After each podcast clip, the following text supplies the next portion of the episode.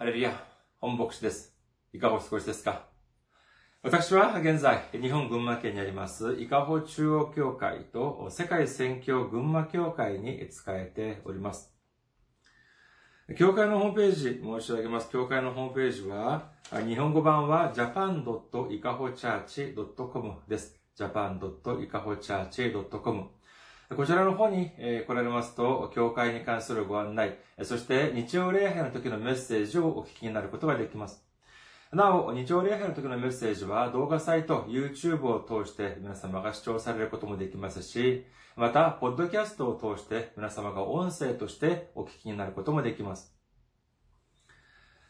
次に、教会のメールアドレスです。教会のメールアドレスは、いかほチャーチアットマーク gmail.com です。いかほチャーチアットマーク gmail.com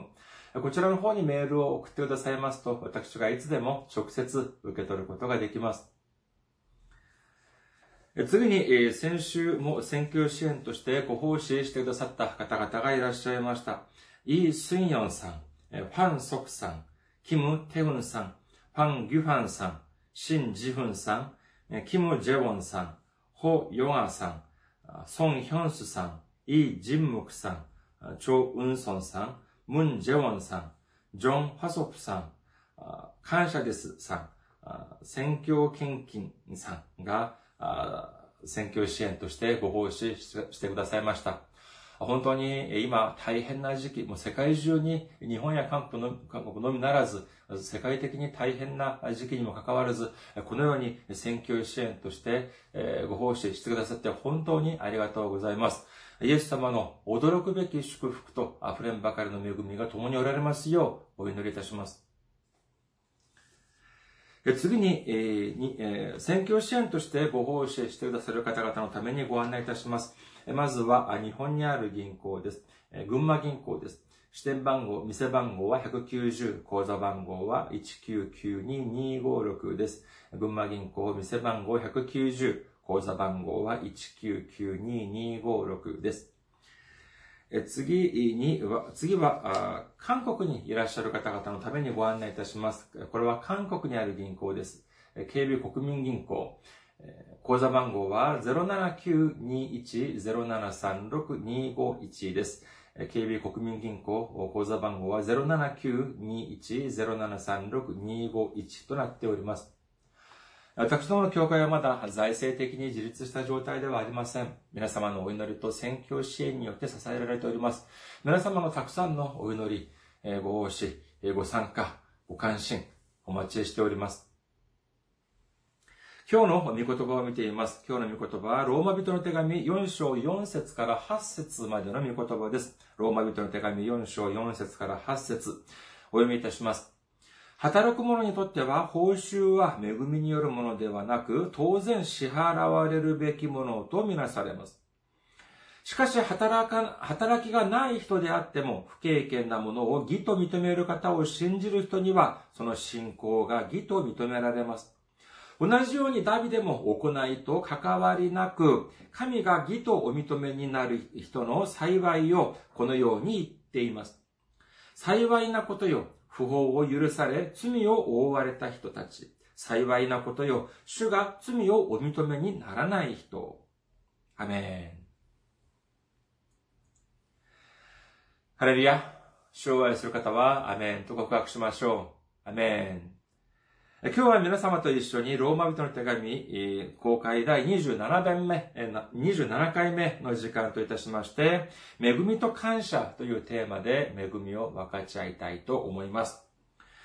今日はまずですね、今日の御言葉の本文を、まあ、5節、4、5、6、7、8、5節ありますけれども、ここ、この中で、初めの2節、前の2節と、そして後ろの3節、このように分けて見てみたいと思います。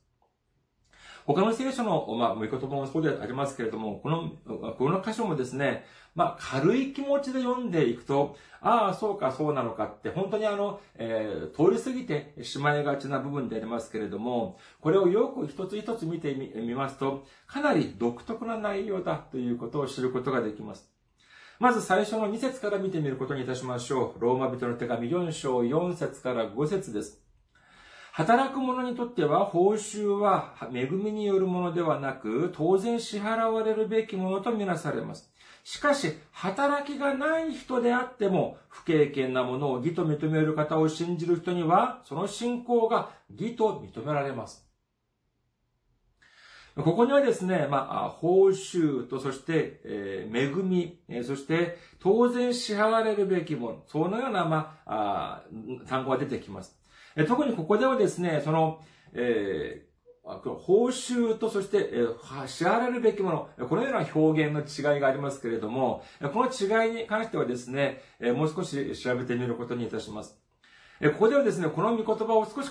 わかりやすくすると、なんていう、どういうふうに変えることができるかというと、働く人には、働く人が受け取るお金は、恵みと感じられない。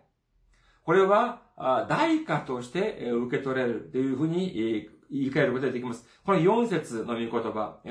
本文は、働く者にとっては報酬は恵みによるものではなく、当然、支払われるべきものとみなされます。つまり、働く人が受け取るものは、これは恵みではなく、これは当然な報酬だ。このように理解されるということなのであります。ここで、働く者というのは、これは単に、まあ、単純な仕事をするということではなく、その報酬に見合った、その仕事という、をする人というふうに言えるでしょう。私が30万円に値する仕事をしました。そしてその報酬として30万円をもらいました。こういうふうになれば、これは全く恵みとして感じる余地はありません。当然私が受け取るべき、えー、お金、代価である。このように考えることになります。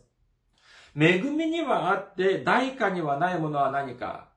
それは感謝であります。一方ですね、私が働いたことがないにもかかわらず、言い換えれば、私は30万円分働いた、働かなかったにもかかわらず、30万円をもらったとすれば、これは恵みになります。代価に見合わない仕事をしてにもかかわらず、その大きなお金をそのまま受け取った。こういうのであれば、あそれは当然感謝の心も湧き起こるでしょう。しかし先ほど申し上げましたように、私が30万円分の仕事をして30万円の代価をもらったのであれば、これは感謝の心は湧きません。相手は当然私に支払うべきお金を支払っただけであり、私は受け取るべきお金を受け取っただけに過ぎないからなのであります。これは当然何の感謝も感じません。一つ、例えを見てみましょう。一つ例を挙げています。ある会社に A という職、社員と B という社員がいました。そして A はですね、毎月30万円分の仕事をして、30万円分の働きをして30万円をもらいました。一方 B はですね、その30万円の給料に見合った仕事をしませんでした。仕事ができませんでした。にもかかわらず30万円をもらいました。会社での雰囲気というのはかなり違いがありました。A は常に堂々としておりました。私は自分がしていることによって結果を出している。成果を上げている。そしてそれに見合ったお金をもらっている。私はこの会社にとって、え、有益な、あ得になる、有益なあ存在である。むしろ会社は私のような、このような私のです。私の給料を上げるべきであり、そして私を昇進させるべきである。このように考えておりました。だからこそ、その A は上司に対する態度も堂々としておりました。ましてや、社長を会うとき、社長に会うときにもですね、まあ、表立って話は口には出せども、えー、その内心ではですね、私があなたの会社で勤めて、会社に、で、仕事をしているというのは、これはありがたいと思わなきゃいけないよ。なんていうようなことを内心思っていたのであります。この A はそうだったのであります。さあ、一方でこの B はどうだったでしょうか？この B というのはですね、常に自信感がありませんでした。常に、えー、劣等感がありました。自分が仕事ができないということをよく知っていたのであります。同僚の A を見てみるとですね、本当に彼は契約も本当に、えー、よく素晴らしく契約も取ってくる。そして顧客管理ももう、もう火の打ちどころがない。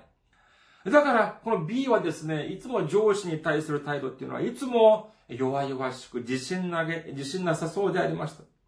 そして社長に会うときはですね、いつも、いや、また仕事はできないのに、このいつもね、給料ばっかり、もう給料泥棒みたいな感じで、本当に申し訳なさそうなあ心があり、そしてまた一方では、えー、このような自分に、えー、その本当にこのようなお、えー、たくさんのお給料を、まあ、見合わない給料をくだくださり、そのおかげで自分の家族が生活できている。これによって、本当に感謝である心が常にありました。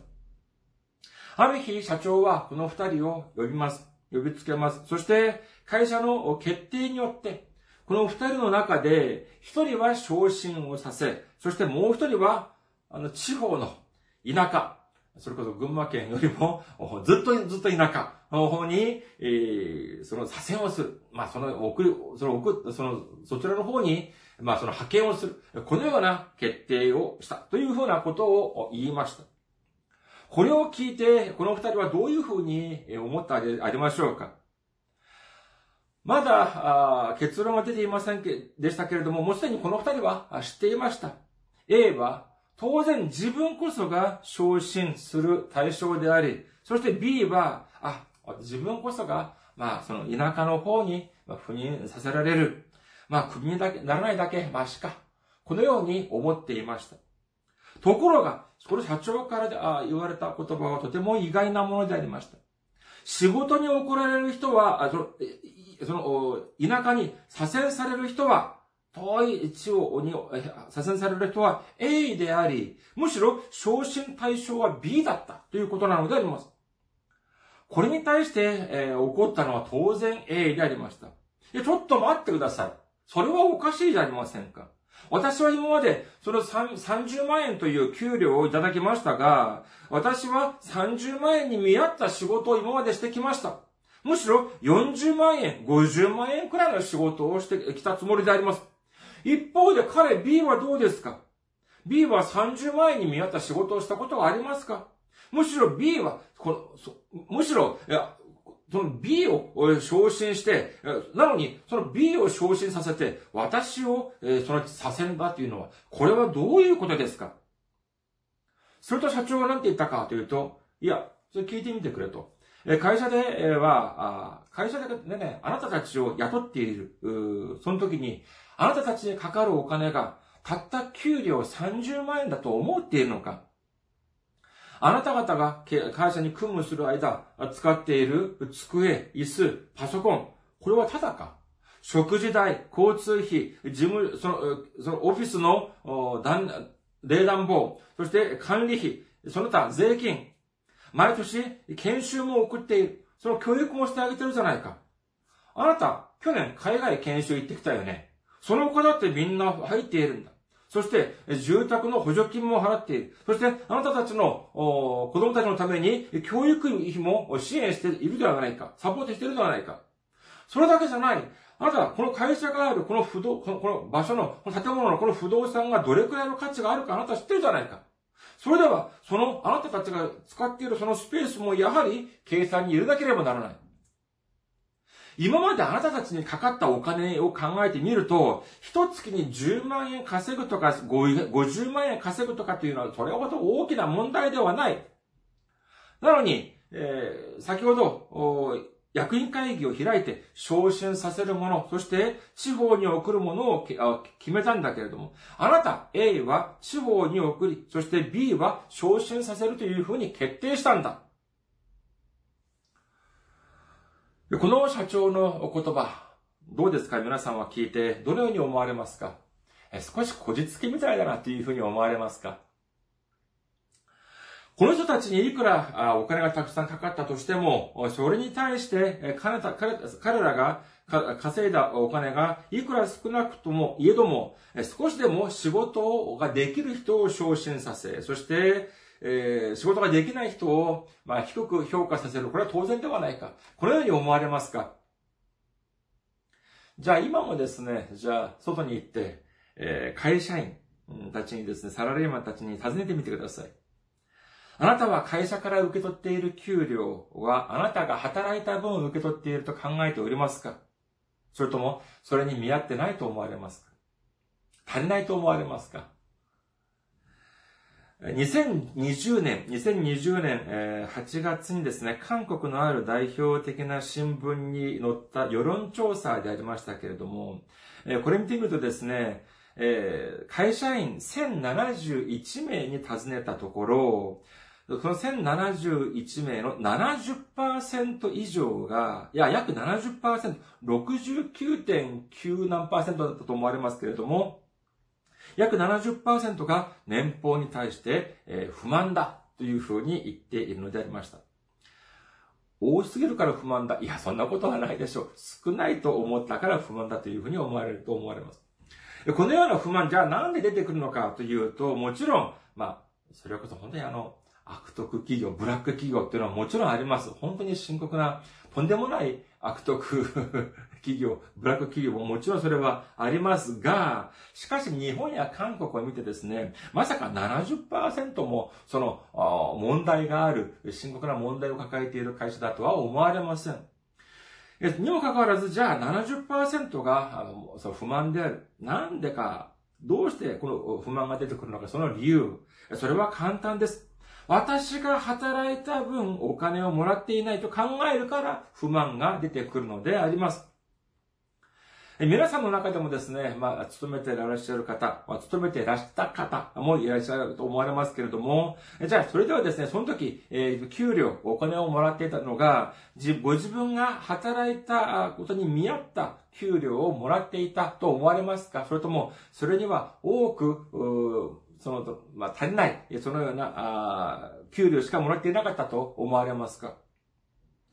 まあ、本当にですね、その社員一人を雇うというのは、それにかかる人件費というのは、給料だけではありません。先ほど申し上げましたように、その職員、その社員一人にが、その勤務するにあたる、その必要なすべてのものが、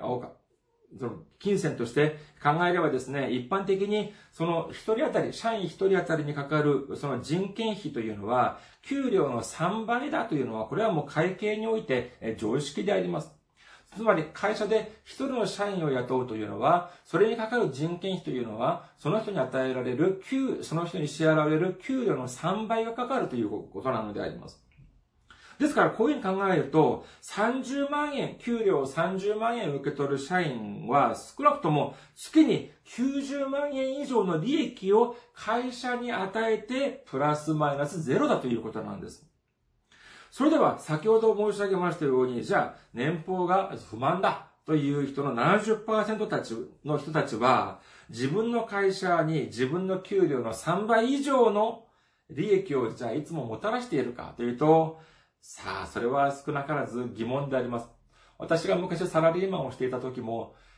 そうですね。一度でも月に自分の給料の3倍以上会社に利益を与えたことがあるのかっていうと、かなり自信がないというのが、まあ、正直なところであります。一方でですね、自分がもらった給料ぐらい、その給料に値する仕事ができたにもかかわらず、その給料をもらいました。こういうふうになれば、当然受け取るべき報酬ではなく、自分には多すぎる、その給料でありますから、当然恵みとして考えるようになるのであります。それではじゃあ信仰の中ではどうでありましょうか？今日の本文を見ていますと、ローマ人の手紙4章5節を見てみましょう。ローマ人の手紙4章5節しかし、働きがない人であっても、不経験なものを義と認める方を信じる人には、その信仰が義と認められます。これはつまりどういうことかというと、仕事ができなかった、お金をたくさん稼いで来ることができなかったにもかかわらず、仕事がよくできなかったにもかかわらず、その人を高く評価する人を信じる。これによって義と認められるということなのであります。まあもちろん会社にですね、大きな利益を与える、その社員もいます。当然その人たちは特別ボーナスや特別昇進などのご褒美も与えられるでしょう。しかし、信仰の中ではじゃあそういうことができるのかというと、それはできないのであります。なぜかというと、さあ考えてみましょう。私たちは、さあ将来、この世で、え主が許されたその生を終えて、そして、その終えた後は、必ず父なる御国の国、天の御国の国、天国に行くことができる皆さんであらんことをお祈りいたします。私たちがある外国に行くときを見ていますと、ビザというものを、まあ、受けと、まあ、受けるのが、まあ、一般的であります。このビザというのは何かというと、そ自分の国に入ってきてもいいよ、入国してもいいよという入国許可なのであります。それでは、私たちが天の御国、父なる神の御国に入るための許可というのは何かというと、それは神様から義と認められるということが必要になってくるのであります。それはどういうふうにすれば、じゃあ、義と認められることになるでしょうか？ローマ人の手紙3章20節なぜなら人は誰も立法を行うことによって神の前に義と認められないからです。立法を通して生じるのは罪の意識です。私たちが、もし私たちの行いによって義と認められることができるというのであれば、私たちは神様の前で堂々とできます。これを言い換えればですね、私たちの信仰の中で義と認められるくらいの信仰の行いをした結果、認め、義と認められた。つまり、私たちの努力によって義と認められたのでありますから、私たちは堂々とすることができるのであります。私は、私がそれくらい頑張ったんだというふうに堂々とできるのであります。しかし、世の中、誰もが義と認められるような行い、それはできないというふうに聖書には書かれているのであります。人は誰も立法を行うことによって神の前に義と認められないというふうに書かれているのであります。それではどうすれば神様の御国に入る資格が得られるのでありましょうかローマ人の手紙3章23節から24節すべての人は罪を犯して神の栄光を受けることができず、神の恵みによりキリストイエスによる贖いを通して値なしに義と認められるからです。私たちはこれをはっきりしなければなりません。私たちが私たちの罪を解決するために、私たちが一生懸命努力すればできると思っていました。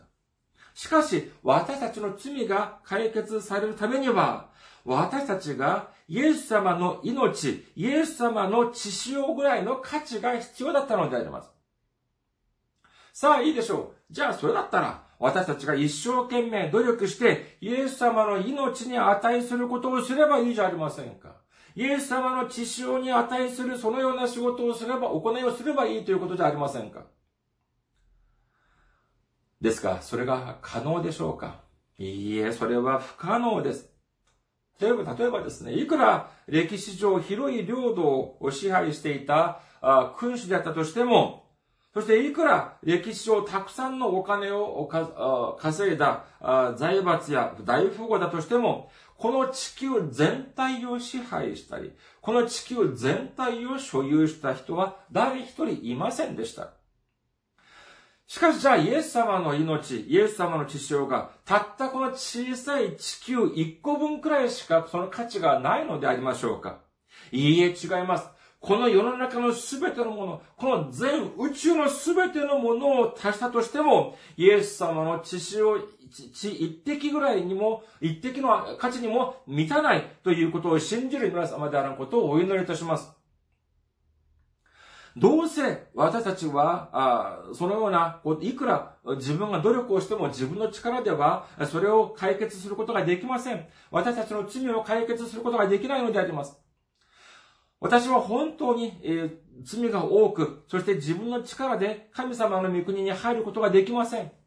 しかし、イエス様は私たちの身代わりとなって、鞭に打たれ、打た打たれてくださり、そして私たちの身代わりとなって十字架にかけられ血を流してくださり、そして私たちの身代わりとなって死んでくださることによって、私たちの罪のの全てが解決できたということを信じさえすれば、何さえすれば？そうです。信じさえすれば、その信じることによって義と認めてくださる。つまり、その信じることによって天国に入ることができる資格が与えられるということを信じる皆様であることをお祈りいたします。ちょっと話題を変えてみましょうか。えー、韓国、まあ、免許、運転免許のお話なんですけどもね、韓国の場合は、えー、10年なんで、その更新期間。日本短いですよね。一般的にあの、免許の更新の期間が3年でありまして。で、まあ、その先5年、えー、交通違反とか事故がなければ、まあ、ゴールデン、ゴールデン免許を、まあ、受けられるということでありますけれども、このゴールデン免許を、まあ、いただけると、まあ、更新料、保険料が少し割引、そして、更新するときにですね、まあ、教育の時間とか、それが短くなる。一方で、有効期間は3年から5年になるというような、まあ、いろいろな特典が与えられます。私がですね、まあ、数、数週間前ですか、先月、まあ、免許を更新しました。私はまあ、小中高の時に、まあ、日本にいた時には、当然免許は持っていませんでしたけれども、日本に、再び日本に来て住み始めたのが、去る2015年でしたから、その時に、まあ、初めて、まあ、その、韓国の運転免許を日本の運転免許に更新をいたしました。で、その2015年でしたから3年後の2018年も更新をして、そして、その次に、2021年、2018年から19、20、21っていうふうに、今年2021年にまた更新をしましたけれども、これによってですね、その以前5年の間、無事故無違反でありましたので、今回無事にゴールデン免許を取得できたのであります。まあ、韓国にいた時はですね、まあ、ソウルの場合は結構あの、交通機関とかっていうの結構充実していましたから、あまあ、運転はしませんでしたけども、この群馬県に住んでいるとですね、やはりもう、もう毎日、毎日のように運転をせざるを得ないっていうような状況でありまして、それにまあ、えー、いろいろ長距離とかも走っていたり、結構行ったり来たりしましたけれども、にもかかわらず、まあ、ゴールド免許を取得できたというのは、これは本当にまあ、幸いなことであるというふうに思っております。もしですよ、もし、この5年、うん、その、その、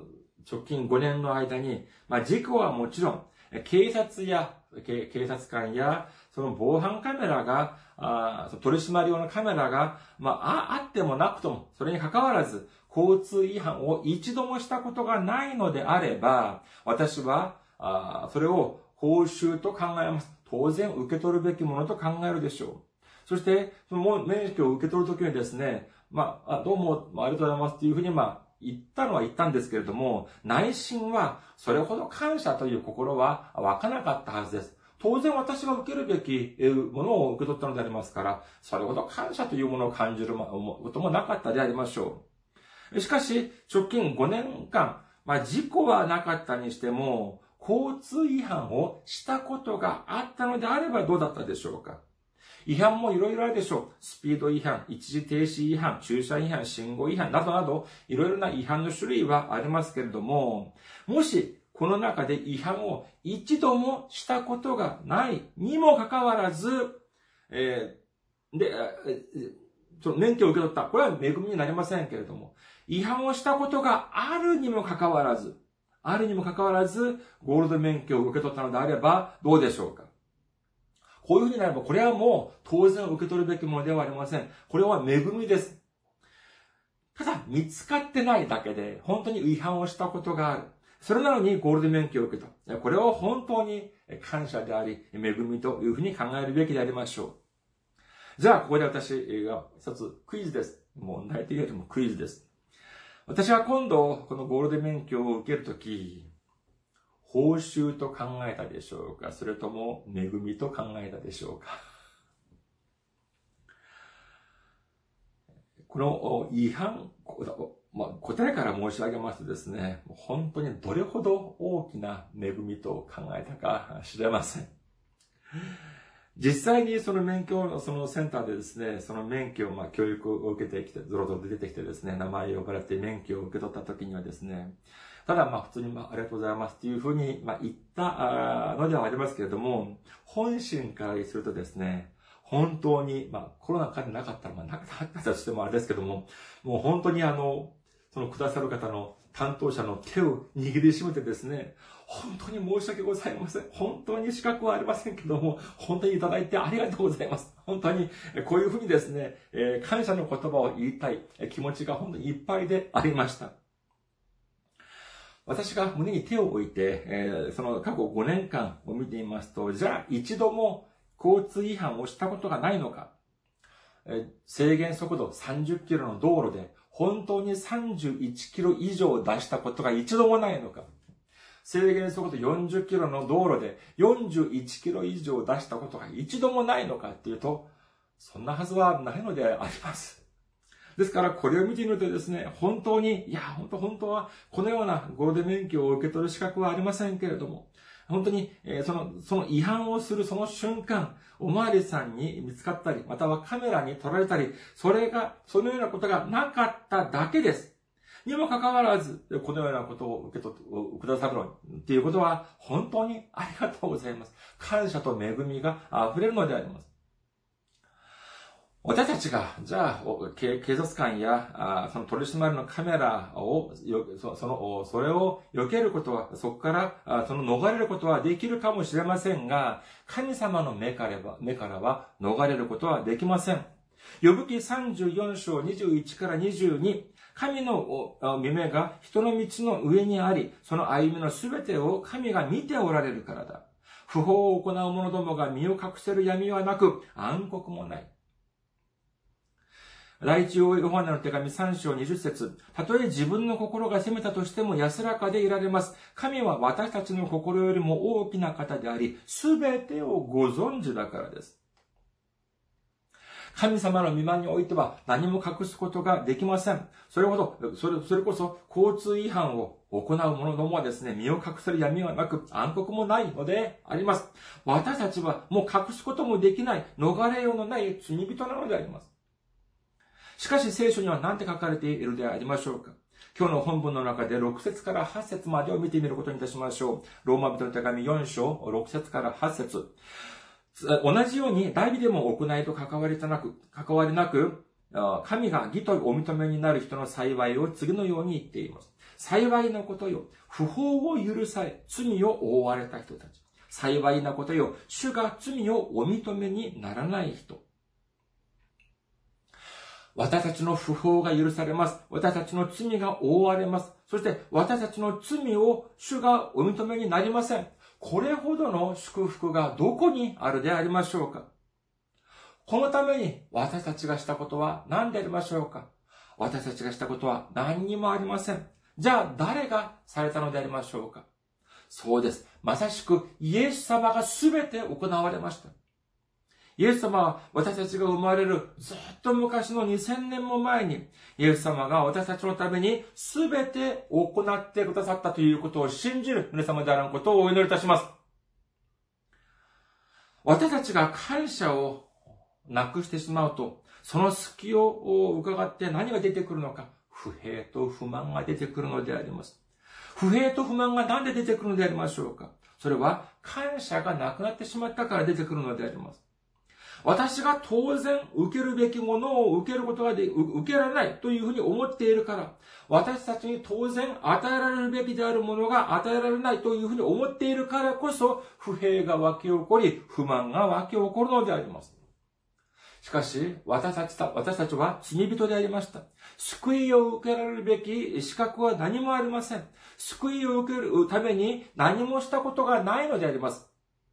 私たちがしたことは何もありません。ただ、イエス様が全て行ってくださいました。だからこそ、私たちはもうこれ以上、自らを義と認められるために苦労する必要がありません。私たちがするべきものは、私たちがするべきことは、神様に対する愛、イエス様に対する愛、その神様、イエス様の愛、そして神様の恵み、イエス様の恵みに感謝は賛美と栄光させることだけだということを信じる皆様であらんことをお祈りいたします。神様は私たちに全てを与えてくださいました。旧約聖書を見てみると、ノアやアブラハムやモーセやダビデのような素晴らしい人にも与えたことがないイエス様を私たちにくださったのであります。もうこれから私たちがイエス様を信じさえすれば、イエスイエス様の十字架の働きによって、私たちはその値なしに救われ、救いを受けることができたということを信じることさえすれば、私たちは救われるのであります。天国の民となれることができるのであるということを信じる皆様方のことをお祈りいたします。私たちはもうこれから私たちの心の中にある不平と不満をすべて投げ捨てて、主の愛と恵みと、恵みに感謝を捧げ、私たちのために、私たちを救ってくださるために、十字架を背負ってくださったイエス様に感謝を捧げ、イエス様を信じて、イエス様を頼ることによって、救いを受けた天国の民として、私たちに残された人生において、主に感謝と賛美と栄光を捧げ、そしてこのような尊い福音を私たちの隣人に伝えること、述べ伝えることができる、そのような人生を送ることがで送ることができる皆様であることをお祈りいたします。ありがとうございます。また来週お会いしましょう。